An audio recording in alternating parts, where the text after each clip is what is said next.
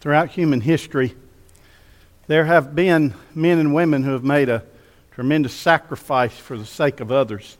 We've seen that kind of sacrifice at the graves of fallen heroes, men and women of our armed forces who've given their lives on the field of duty, police officers who've given their lives in their line of work to protect us, and firefighters who have died in battling blazes to protect lives. And we've seen the sacrifice of faithful mothers and fathers who have supported and encouraged their children to be everything God created them to be. But today we come to the sacrifice of a man who gave everything for us. Not for an individual, not for a city or a nation, but for the whole world. This man, this king, made the greatest sacrifice that has ever been made. He gave his life for all. It was a kingdom sacrifice. That's what I want to look at today as we continue our series on Pray, Sow Grow. Today we look at a kingdom sacrifice, the kingdom sacrifice of Jesus. And I'm going to be using uh, different passages of Scripture, but I will mainly be in Matthew 26. So if you want to turn there in your Bibles, Matthew 26. When we get there, you'll be able to follow along with me. Let's pray together. Father, today we, don't, we want to to ask you to help us remove every bit every bit of distraction from us, Lord. Because today we need to think about you and what you did for us. We need to ask ourselves the question what am I doing for Jesus? In Jesus' name, amen.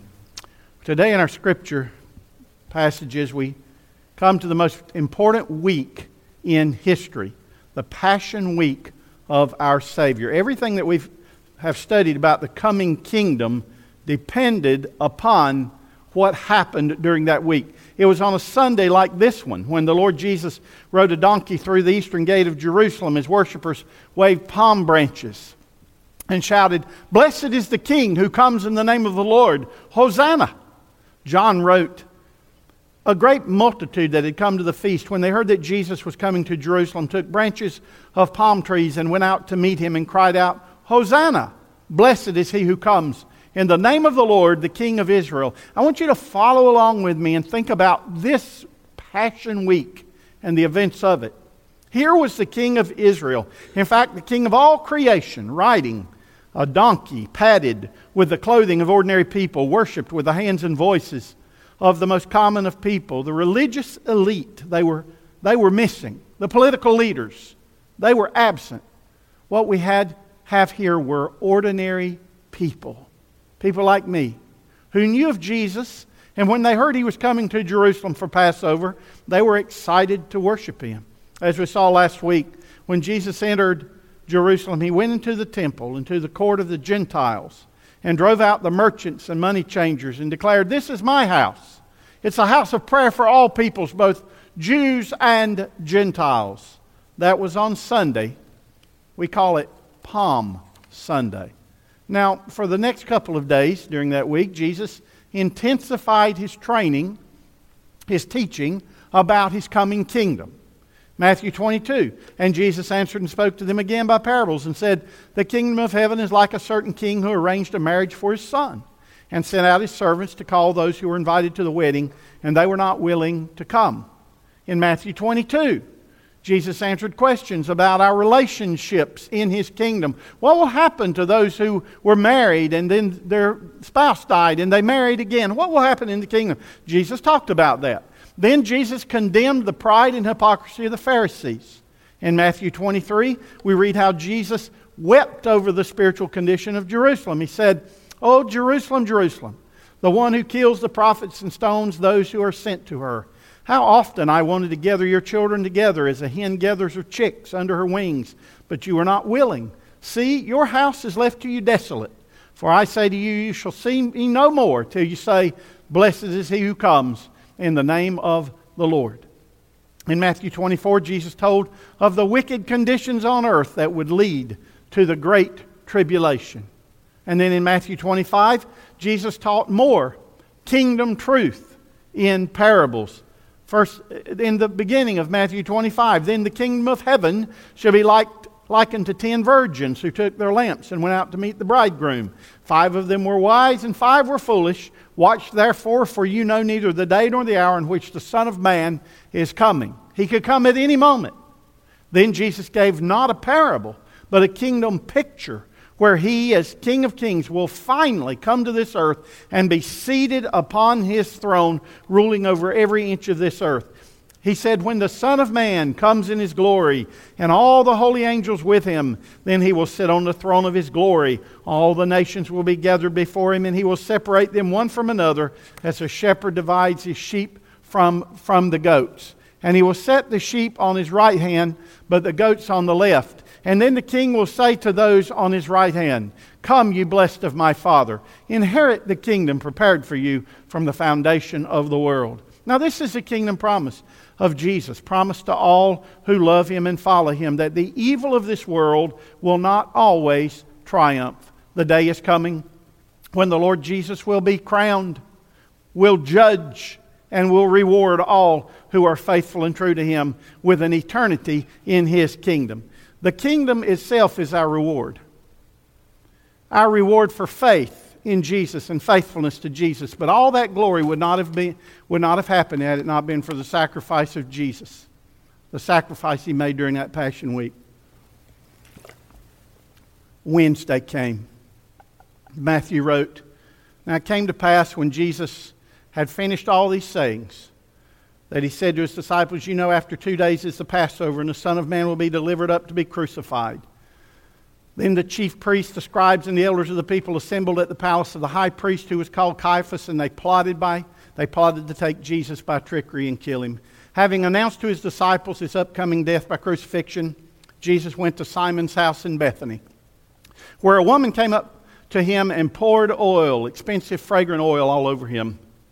When the disciples, especially Judas, complained about the waste of this perfume, Jesus said in verses 10 through 12 that when Jesus was aware of it, he said to them, Why do you trouble the woman? For she's done a good work for me. For you have the poor with you always, but me you do not have always. For in pouring this fragrant oil on my head, on my body, she did it for my what? Are you with me? For my what? Burial.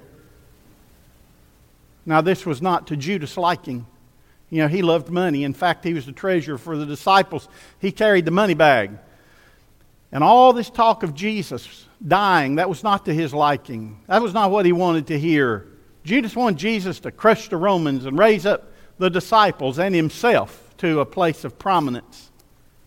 Again, Matthew records, verse 14. Then one of the twelve, called Judas Iscariot, went to the chief priests and said, What are you willing to give me if I deliver him to you? And they counted out to Jesus how much silver? 30 pieces of silver. It was the price of a slave of that day. A slave. 30 pieces of silver. So from that time, Judas sought opportunity to betray Jesus. Now, the plot is thickening. Again, Jesus had announced several times that he would be leaving this world, that he was going to, going to die and be buried. What better time than the Passover? It was the feast of Passover when Passover lambs would be killed to remember how God rescued his people from Egyptian bondage by sending a plague of death upon all the firstborn in the land. God gave his people one remedy, one escape. God told the heads of each family to kill a lamb and put its blood around the doors of each home. And when God saw that blood, he would honor their faith and his judgment would pass over that house. Each year, the Jews celebrated the Passover with a meal of bitter herbs to remember the bitterness of bondage and a roasted lamb to remember how God saved through the blood of sacrifice. So on Thursday evening after 6 o'clock, and by the way, Friday was Passover, and Friday began for the Jews at 6 p.m. on Thursday. So at 6 o'clock or thereabouts, a little after, Jesus sat down with his 12 disciples to observe the Passover and help them understand the kingdom sacrifice he was just about to make. Verses 20 through 23. When evening had come, Jesus sat down with the twelve. And as they were eating, he said, Assuredly, I say to you, one of you will betray me. And they were exceedingly sorrowful, and each of them began to say to him, Lord, is it I? And Jesus answered and said, What did he say? Read it with me. He who dipped his hand with me in the dish will betray me.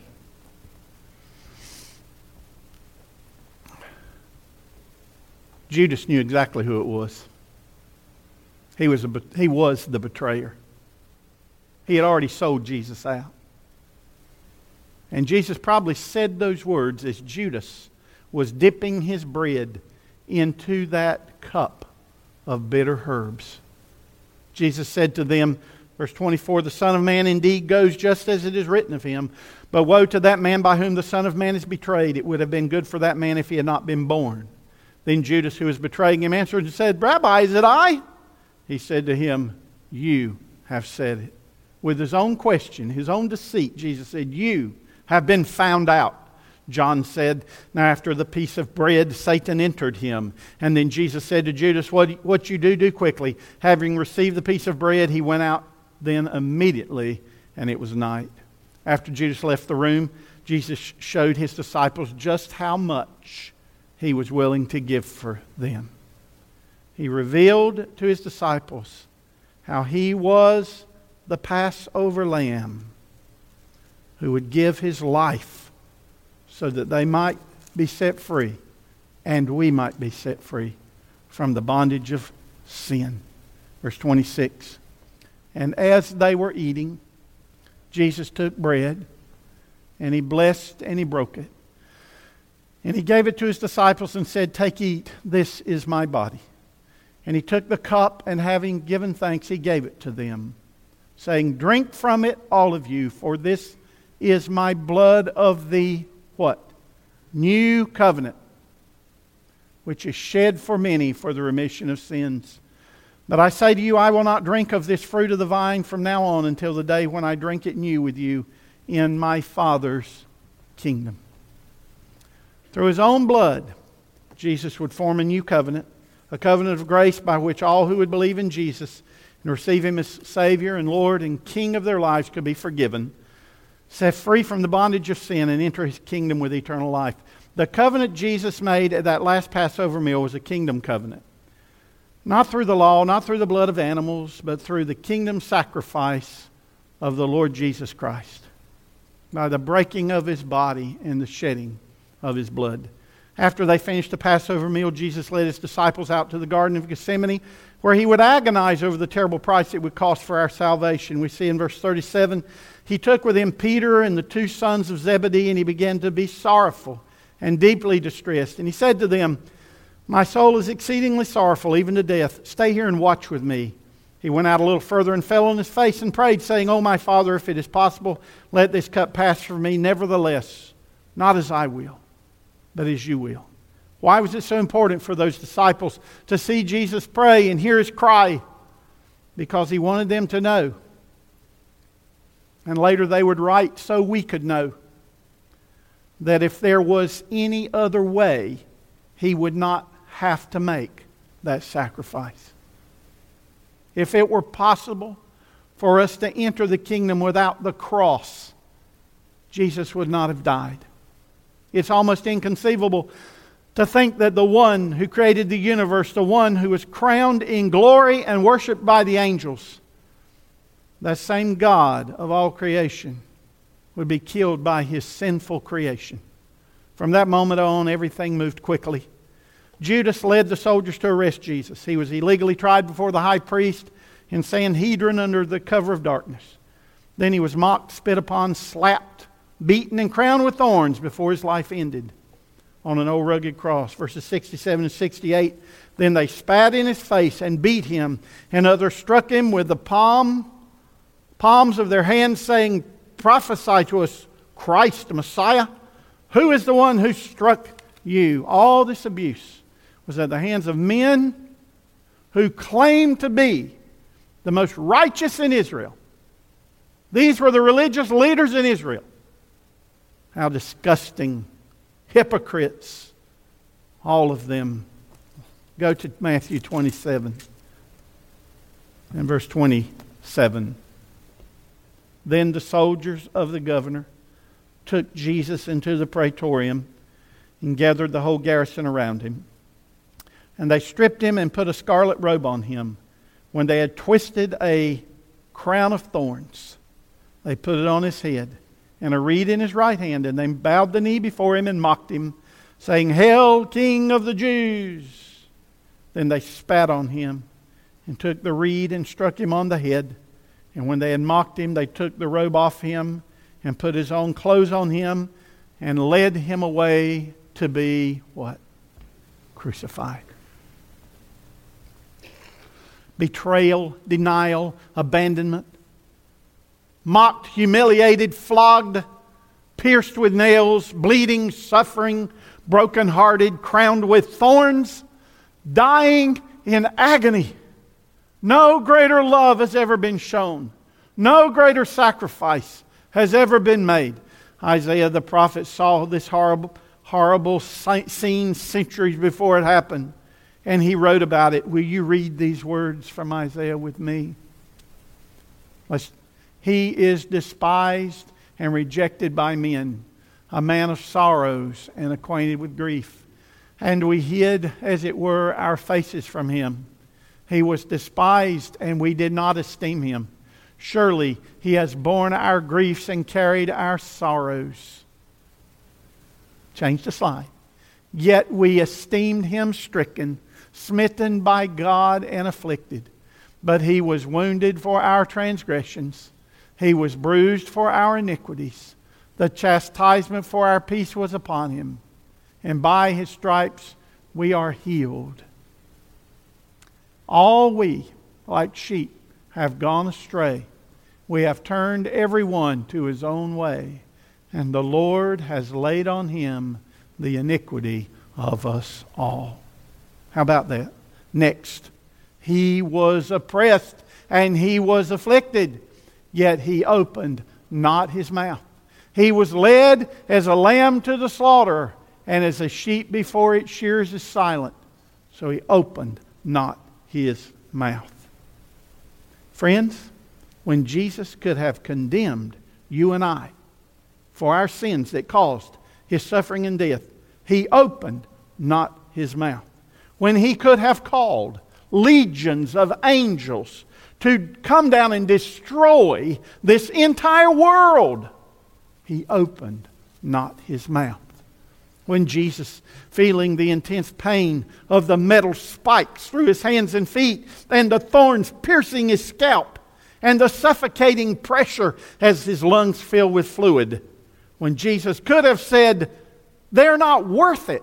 They don't deserve my mercy, when he could have ended it all and sent us all to eternal punishment in hell, he opened not his mouth. In fact, Jesus said only a few things from the cross, one of which was a prayer for us all Father, forgive them, for they do not know what they are doing. The sacrifice Jesus made was for the sake of the kingdom. If Jesus had not died on the cross, he could have brought his kingdom to earth, but, but he could not have brought us into it.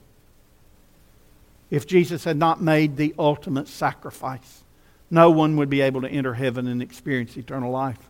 Jesus made a kingdom sacrifice for each of us, and the question is what kind of sacrifice are we willing to make for Jesus and his kingdom? In the events of this Passover week, of this Passion Week, we're all there. We're in the crowd. We are either like Judas who betrayed Jesus for money.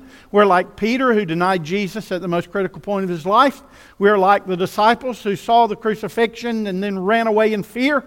Or we're like the people who condemned Jesus and tried to end his life. There are people like this today all around us. In fact, we're living in a time of Christian persecution like I've never seen before. This evil culture, created and empowered by Satan, is using our greatest institutions to attack our faith and label Christians as a danger to our nation. Amazing. There are forces at work trying to remove every mention of Jesus from our society. And while the enemies of Christ are hard at work, those who call themselves Christians are silent, hiding their faith unwilling to sacrifice even the smallest comforts for Jesus. Today, I ask you a question just how much does the kingdom sacrifice Jesus made for you really mean to you? What is it worth to you?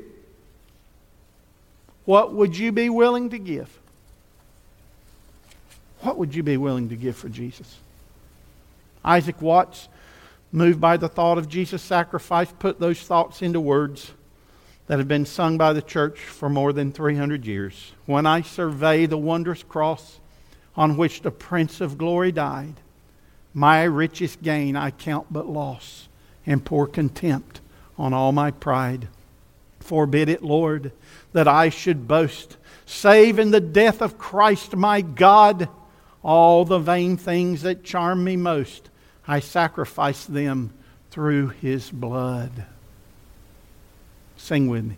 See from his head, his hands, his feet, sorrow and love flow mingle down.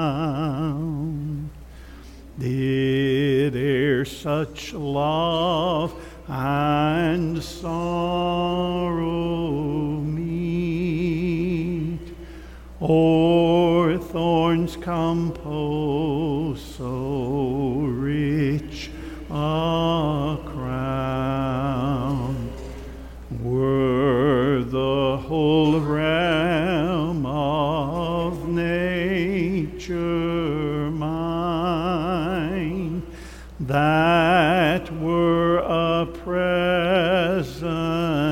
far too small. Love so amazing, so divine, demands my soul,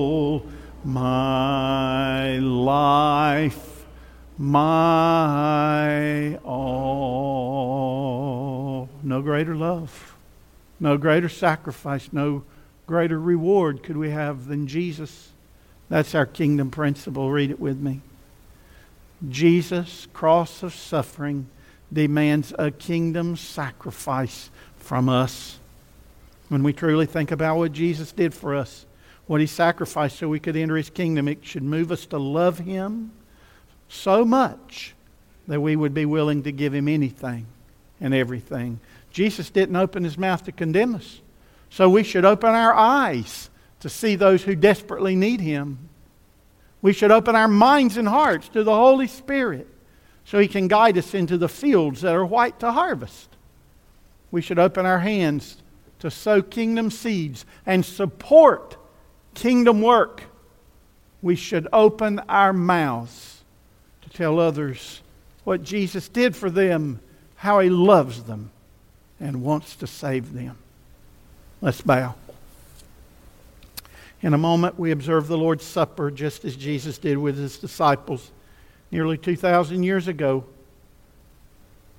Though Peter denied Jesus and the rest of the disciples ran in fear, Jesus' sacrifice brought them back to the place where they gave everything, even their own life, for the privilege of sharing the gospel. What are you willing to give back to Jesus in gratitude for his sacrifice?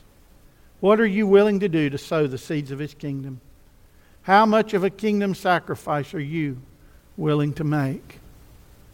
Maybe you need to ask Jesus to be your Savior. Maybe you need Him to start directing your life. If so, pray right where you are. Pray in your heart and say, Dear Jesus, I'm sorry. I'm sorry that I have kept so much of my life back from you. I ask you to forgive me for all my sins. I believe you died on the cross. You suffered. You shed your blood.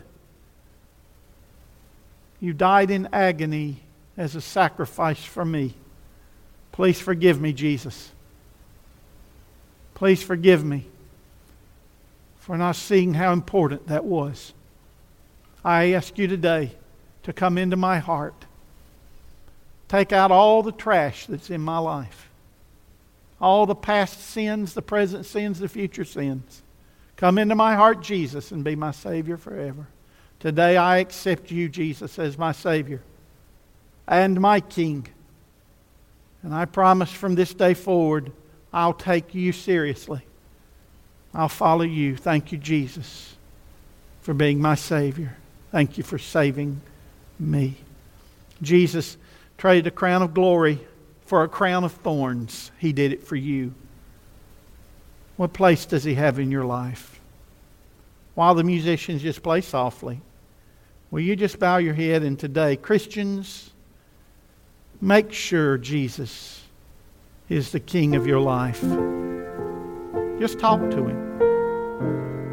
If there's something taking you away from focusing on Jesus, something that keeps you from loving and serving Him first in your life, give that to Him. 30 pieces of silver is what Judas got. What are you exchanging for Jesus in your life today? Nothing's more important. Jesus doesn't want you to accept Him and then just every once in a while go to church and every once in a while do the right thing. Jesus wants all of you. Are you willing to give Him all of you today? Are you willing to make that sacrifice? Just pray and talk to Him now.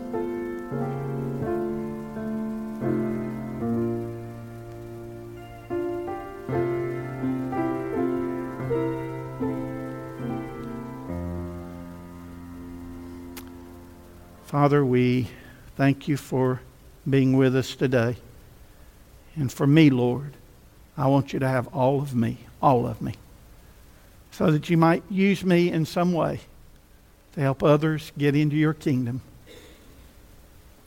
And Lord, as we come to this solemn moment, as we take this bread and drink this juice, Lord, I pray that not only would we remember what you did for us,